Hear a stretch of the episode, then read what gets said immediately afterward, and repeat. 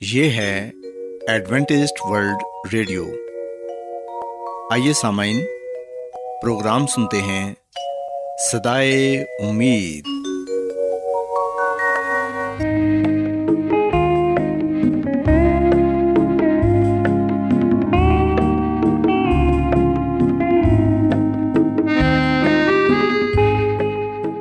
سامعین، پروگرام صدائے امید کے ساتھ میں آپ کی میزبان فرا سلیم اور صادق عبداللہ خان آپ کی خدمت میں حاضر ہیں۔ ہماری طرف سے آپ تمام سامعین کی خدمت میں اداب سامعین امید کرتے ہیں کہ آپ سب خدا تعالیٰ کے فضل و کرم سے خیریت سے ہیں۔ اور ہماری یہ دعا ہے کہ آپ جہاں کہیں بھی رہیں خدا مند خدا آپ کے ساتھ ہوں اور آپ کی حفاظت اور رہنمائی کریں۔ سامعین اس سے پہلے کہ آج کے پروگرام کو شروع کیا جائے آئیے پہلے پروگرام کی تفصیل سن لیں۔ پروگرام کا آغاز ایک گیت سے ہوگا اور اس کے بعد خاندانی طرز زندگی کا پروگرام فیملی لائف اسٹائل آپ کی خدمت میں پیش کیا جائے گا۔ اور سمعین پروگرام کے آخر میں خدا تعالیٰ کے پاکلام سے پیغام پیش کیا جائے گا۔ تو سامعین، آئیے آغاز اس خوبصورت گیت سے کرتے ہیں۔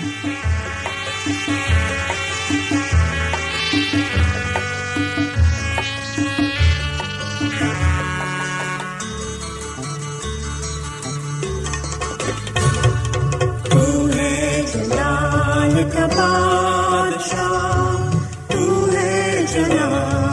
بادشاہ تو ہے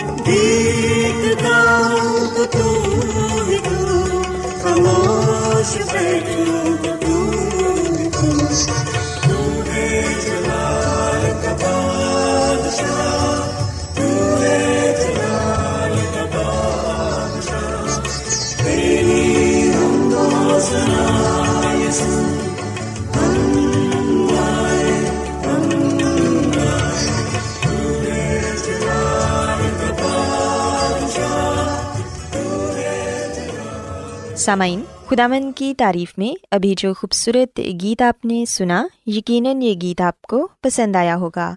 اب وقت ہے کہ خاندانی طرز زندگی کا پروگرام، فیملی لائف اسٹائل آپ کی خدمت میں پیش کیا جائے۔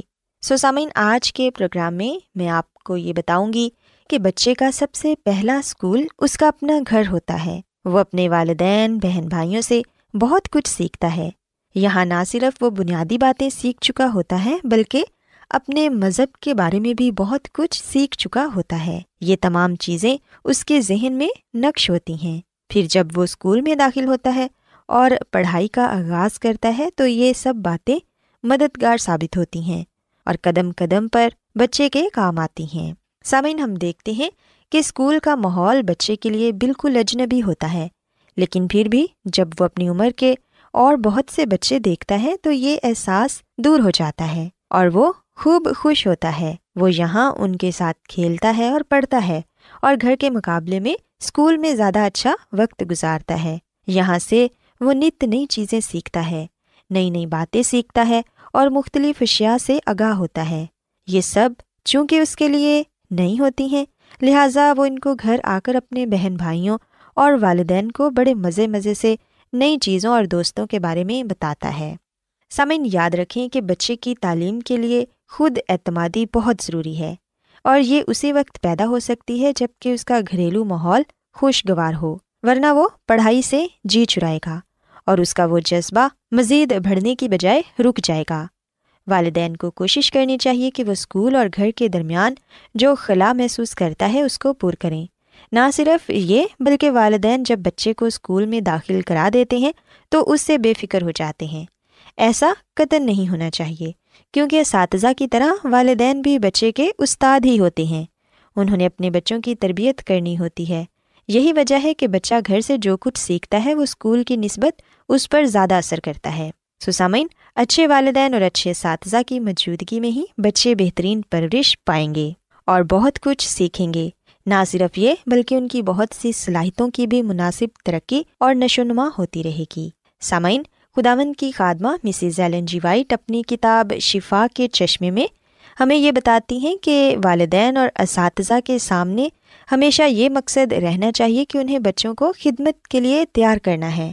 ہم نہیں جانتے کہ ہمارے بچے بڑے ہو کر کس شعبے میں کام کریں گے۔ ہو سکتا ہے کہ وہ ساری عمر گھر کے حلقہ میں ہی گزار دیں یا پھر زندگی کے عام پیشوں کو اختیار کریں۔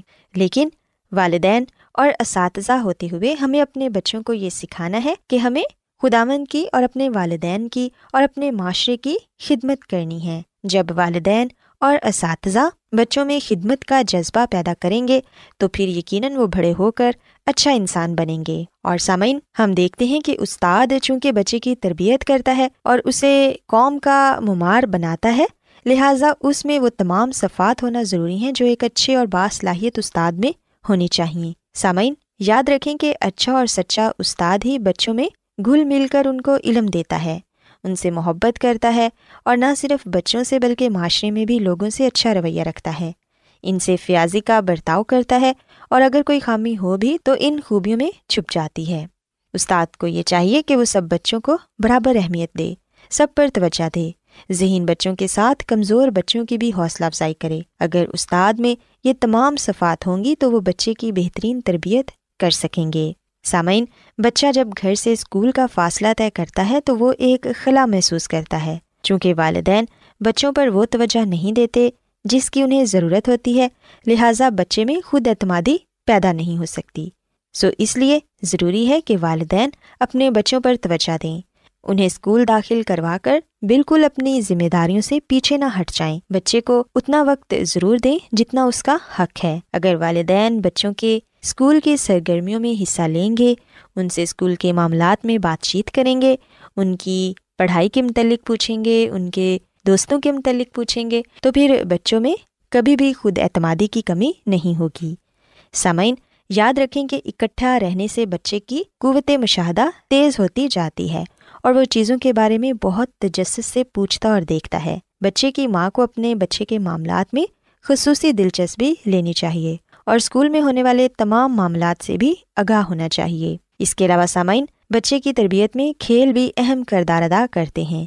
ان سے بچوں کی ذہنی صلاحیتیں بڑھتی ہیں اور کھیل کود کے ذریعے بچہ بہت کچھ سیکھتا ہے۔ اگر بچے کی بنائی ہوئی چھوٹی چھوٹی چیزوں کو، اس کی خیالی باتوں کو مذاق میں اڑا دیا جائے یا ان کو پسند نہ کیا جائے تو بچہ پریشان ہو جاتا ہے۔ ماہر نفسیات کہتے ہیں کہ بچہ اپنے احساسات کو کھیل کے ذریعے ظاہر کرتا ہے اور مطمئن رہتا ہے۔ سو والدین کو یہ چاہیے کہ وہ ہمیشہ بچوں کی حوصلہ افزائی کریں، کیونکہ پڑھائی کے ساتھ ساتھ کھیل کود سے بھی بچہ بہت کچھ سیکھتا ہے۔ اگر والدین اور اساتذہ مل کر بچے کی اچھی پرورش کریں گے، ان کو اچھی تعلیم دیں گے بچوں کو اپنی زندگی سے اچھا نمونہ دیں گے تو پھر یقیناً بچے بھی بڑے ہو کر معاشرے کے لیے اچھا شہری ثابت ہوں گے۔ سو سامعین، میں امید کرتی ہوں کہ آج کی باتیں آپ کو پسند آئی ہوں گی اور آپ نے اس بات کو سیکھا ہوگا کہ بچے کی اچھی شخصیت کی تعمیر کے لیے اس کا اسکول کس قدر اہمیت کا حامل ہے۔ میری یہ دعا ہے کہ خدا مند خدا آپ کے ساتھ ہو اور آپ سب کو اپنی بہت سی برکتوں سے نواز دیں۔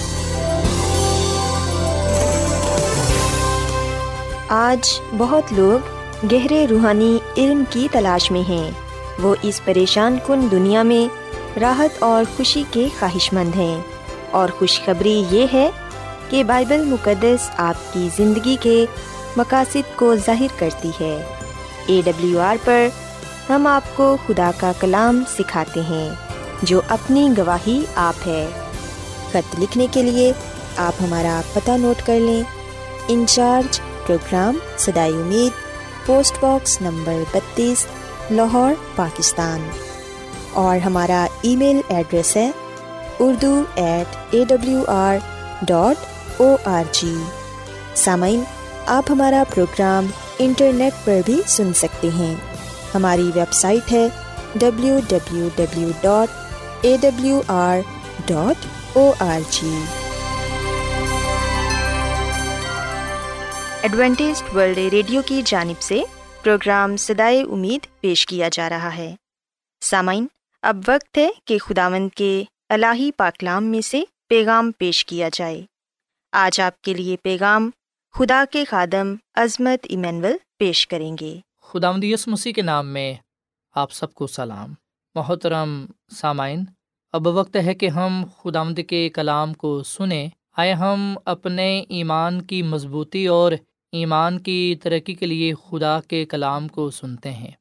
سامعین، آج ہم خدامد کے کلام میں سے خروج کی کتاب کے چوتھے باپ کا مطالعہ کریں گے اور دیکھیں گے کہ اس میں ہمارے لیے کیا پیغام پایا جاتا ہے۔ سامعین، آپ کلام مقدس کے پرانے عہد نامہ میں خروج کی کتاب جو بائبل مقدس کی دوسری کتاب ہے، اس کے چوتھے باپ کو پورا پڑھیے گا تاکہ آپ اور زیادہ بائبل مقدس کی سچائیوں کو جاننے والے بنیں۔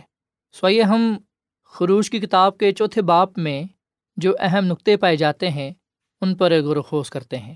محترم سامعین، جیسا کہ گزشتہ دن ہم نے اس بات کو سیکھا تھا، اس بات کو پڑھا تھا کہ خدا نے بزرگ مسا کو کہا تھا کہ جب وہ مصر میں اپنے عجائب دکھائے گا، تب فراؤن ان کو جانے دے گا۔ خدا نے بزرگ موسا کو بنی اسرائیل کے بزرگوں سے بات کرنے کو کہا تھا۔ محترم سامعین بزرگ مسا کو یاد تھا کہ اس کے اپنوں نے اسے رد کر دیا تھا۔ تبھی اس کے دل میں خداوند کا اس کو یہ یقین دلانے کے بعد بھی کہ وہ اس کے ساتھ رہے گا۔ شک تھا کہ کوئی شاید اس کا یقین نہیں کرے گا۔ سو خدا بزرگ موسا کو یقین دلا رہا ہے کہ وہ اس کے ساتھ رہے گا۔ پر بزرگ موسا شک میں تھے کہ کوئی اس کا یقین نہیں کرے گا۔ بزرگ موسا نے کہا کہ وہ کہیں گے کہ خداون تجھے دکھائی نہیں دیا۔ سامعین، بزرگ یعقوب کے مرنے کے بعد سے اب تک تقریباً چار سو تیس سال گزر چکے تھے۔ خدا تب سے اسرائیلیوں میں سے کسی کو نظر نہیں آیا تھا۔ مگر ہم دیکھتے ہیں کہ بزرگ موسا اور بنی اسرائیل کا ایمان اپنے خداوند پر ضرور تھا۔ تبھی وہ جانتے تھے کہ ان کا خدا مصریوں کا خدا نہیں ہے، مگر اس بات کا دوسرے بنی اسرائیلیوں کو یقین دلانا کہ خدا بزرگ موسا کو نظر آیا تھا۔ ہم دیکھتے ہیں کہ بزرگ موسا کے اپنے دل میں بیٹھے خدشوں کو بیان کرتا ہے کہ شاید وہ اس کا یقین نہ کرے۔ شاید اسے ڈر تھا کہ بنی اسرائیل پھر سے کہیں گے کہ اسے کس نے ان پر حاکم بنایا ہے۔ سامعین، بزرگ موسا نے خود تو اپنی زبان سے خداون سے نشان نہیں مانگا، کیونکہ خداون جانتا تھا کہ اسے بزرگ موسا کو اس قابل دکھانا ہے کہ وہ خداوند کا نمائندہ ہے۔ سو خدا نے بزرگ موسا کے اس خدشے کو جھٹلایا نہیں، بلکہ اس سے پوچھا کہ اس کے ہاتھ میں کیا ہے۔ بے شک نظر تو خداوند کو بھی آ رہا تھا کہ بزرگ موسا نے لاٹھی پکڑی ہوئی ہے، مگر خداوند موسا کے منہ سے سننا چاہتا تھا کہ اس کے ہاتھ میں لاٹھی ہے۔ سامعین، ہمارے ساتھ بھی بعض دفعہ ایسا ہوتا ہے۔ خدا جانتا ہے کہ ہمیں کن کن چیزوں کی ضرورت ہے۔ ہمیں کیا کچھ چاہیے؟ ہمارے پاس کیا کچھ ہے اور کیا کچھ نہیں ہے؟ خداوند ہر چیز سے واقف ہے۔ اسے علم ہے کہ ہم کس حالت میں ہیں۔ پر اس کے باوجود خدا ہم سے اسی طرح پوچھتا ہے، جس طرح بزرگ موسا سے پوچھا گیا کہ اس کے ہاتھ میں کیا ہے؟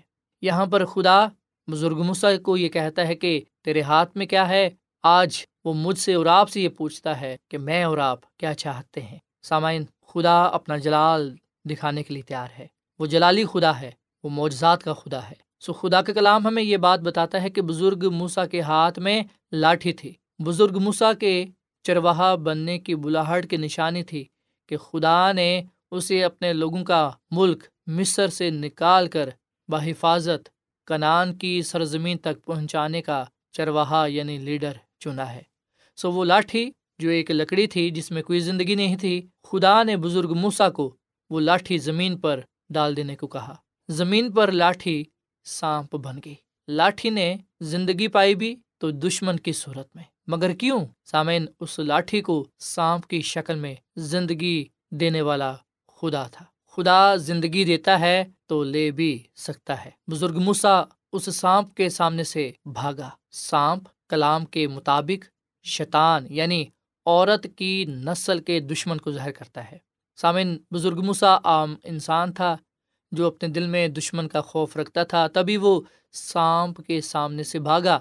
مگر خدا نے اسے کہا کہ ہاتھ بڑھا کر اس سے دم سے پکڑ لے۔ اس نے ہاتھ بڑھایا اور دم سے پکڑا۔ اور موسا کے ہاتھ میں وہ پھر سے لاٹھی بن گئی۔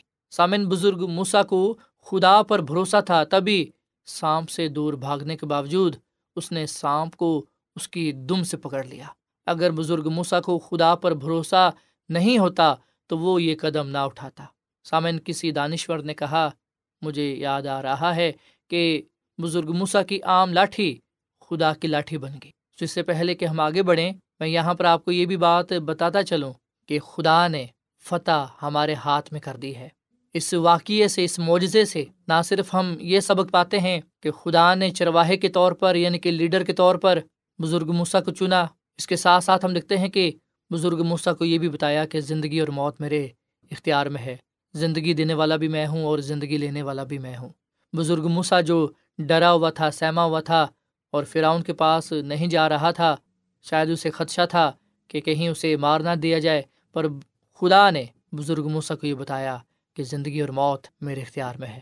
جب لاٹھی کو زمین پر پھینکا گیا تو اس میں جان آ گئی، اور جب اس کو واپس اٹھایا گیا تو وہ بے جان ہوگی۔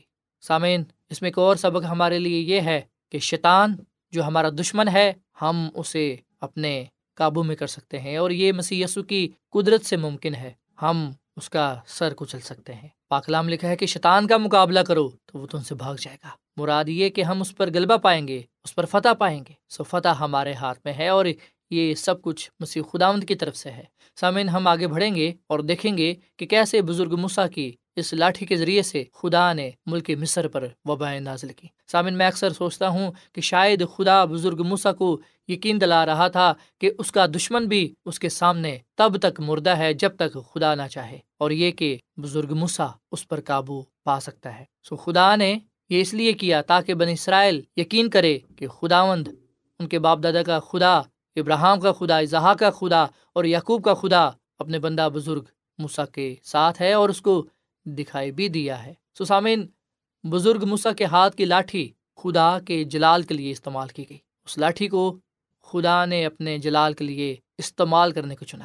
سامعین، اپنے ہاتھوں کو دیکھیں اور سوچیں کہ خدا نے آپ کو کیا وہ چیز، کیا وہ قابلیت دی ہے جو آپ کی نظر میں بظاہر تو مردہ ہے، مگر جب خدا اسے استعمال کرتا ہے تو وہ آپ کے ہاتھوں، آپ کی اس بظاہر مردہ قابلیت کو اپنے نام کے لیے، اپنے جلال کے لیے استعمال کر سکتا ہے۔ کہ دفعہ ہم یہ خیال کرتے ہیں کہ میں تو کچھ نہیں کر سکتا، مجھ میں کوئی قابلیت نہیں ہے۔ میں سب سے کم تر ہوں اور ناچیز ہوں۔ اس دنیا میں میرا کوئی فائدہ نہیں ہے، میں کچھ بھی نہیں کر سکتا۔ سامن یہ بات تو سچ ہے کہ ہم کچھ بھی نہیں ہیں، پر یاد رکھیں، جب مسیح ہمارے اندر ہوتا ہے، جب مسیح کی قوت طاقت ہمیں ملتی ہے، تو پھر ہم بہت کچھ ہو جاتے ہیں۔ خدا کی نظر میں گراں قدر ہو جاتے ہیں۔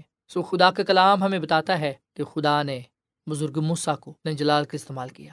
آج خدا مجھے اور آپ کو اپنے جلال کے لیے، اپنے کلام کے لیے، اپنے نام کے لیے استعمال کرنا چاہتا ہے۔ سامن بزرگ مسا کے لیے اپنے دشمن کا خوف تو تھا، مگر اسے دم سے پکڑ کر خدا کی قوت کو اس طرح سے دکھانا اس کے لیے یقیناً حوصلے کا باعث ہوگا، کیونکہ فراؤن کے سر پر ناگ کا سر تاج کی طرح ہوتا تھا اور ان کی لاٹھی پر بھی ناگ کا اسٹیچو بنا ہوا ہوتا تھا۔ سامعین، دوسرے لفظوں میں یہ کہ جو شیطان تھا، وہ فراؤن کے سر پر سوار تھا۔ اس کے کاموں پر سوار تھا۔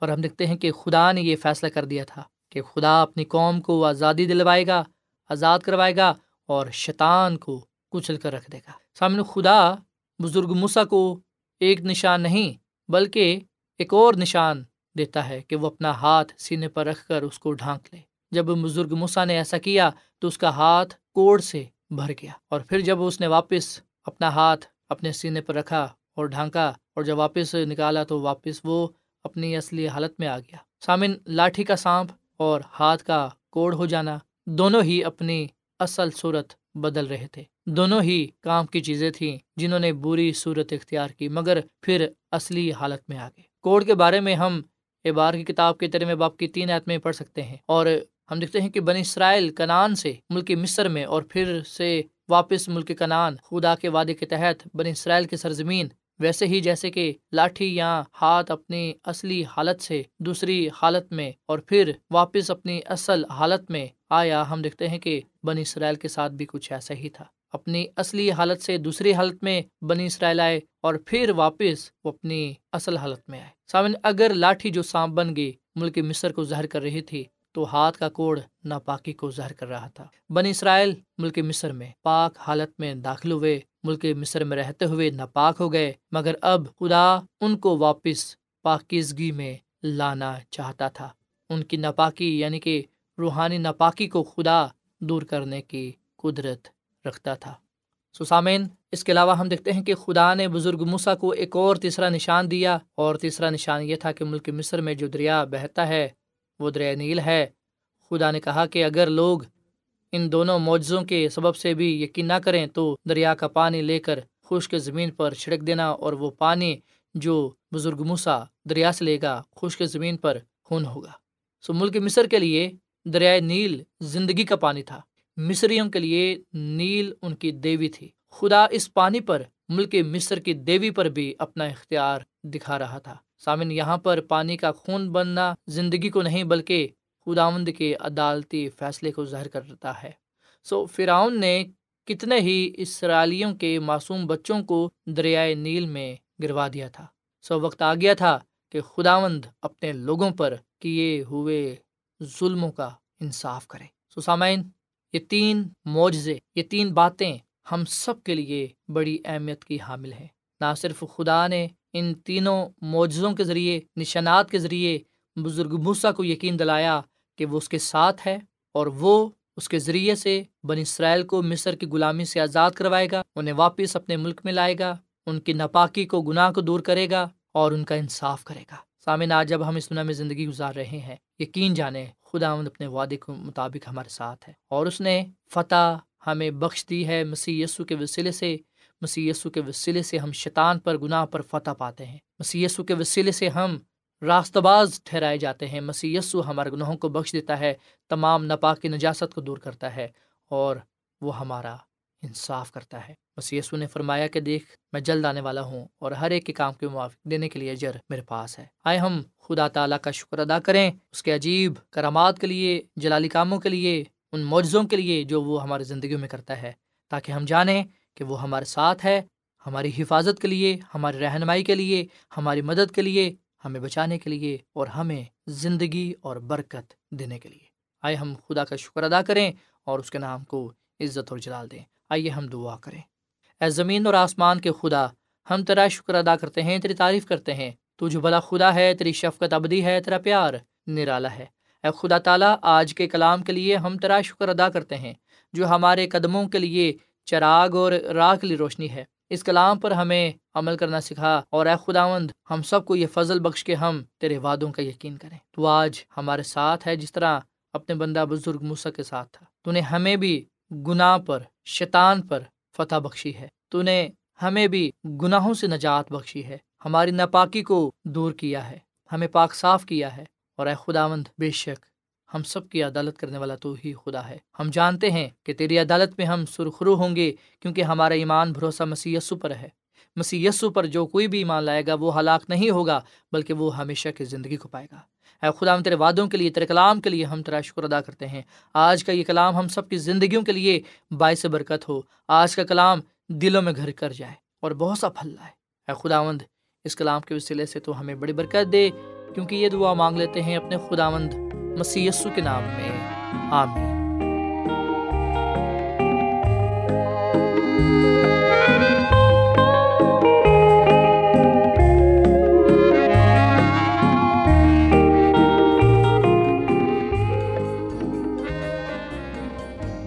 روزانہ ایڈوینٹسٹ ورلڈ ریڈیو چوبیس گھنٹے کا پروگرام جنوبی ایشیا کے لیے اردو، انگریزی پنجابی، پشتو، سندھی اور بہت سی زبانوں میں پیش کرتا ہے۔ صحت، متوازن خوراک، تعلیم، خاندانی زندگی اور بائبل مقدس کو سمجھنے کے لیے ایڈوینٹسٹ ورلڈ ریڈیو ضرور سنیے۔ یہ ریڈیو آپ کی فکر کرتا ہے۔ ایڈوینٹسٹ ورلڈ ریڈیو کی جانب سے پروگرام سدائے امید نشر کیا جا رہا تھا۔ امید کرتے ہیں کہ آج کا پروگرام آپ کو پسند آیا ہوگا۔ سامعین، اپنی دعائیا درخواست اور بائبل مقدس کو مزید جاننے کے لیے آپ ہمیں اس نمبر پر واٹس ایپ کریں۔ نمبر نوٹ کر لیں zero zero one, seven four seven, two eight one, two eight four nine یا پھر plus one, seven four seven, two eight one two eight four nine سامعین آپ ہمارے پروگرام انٹرنیٹ پر بھی سن سکتے ہیں۔ ہماری ویب سائٹ ہے W W W dot A W R dot O R G کل اسی وقت اور اسی فریکوینسی پر دوبارہ آپ سے ملاقات ہوگی۔ اب اپنی میزبان فرا سلیم اور صادق عبداللہ خان کو اجازت دیں۔ خدا حافظ۔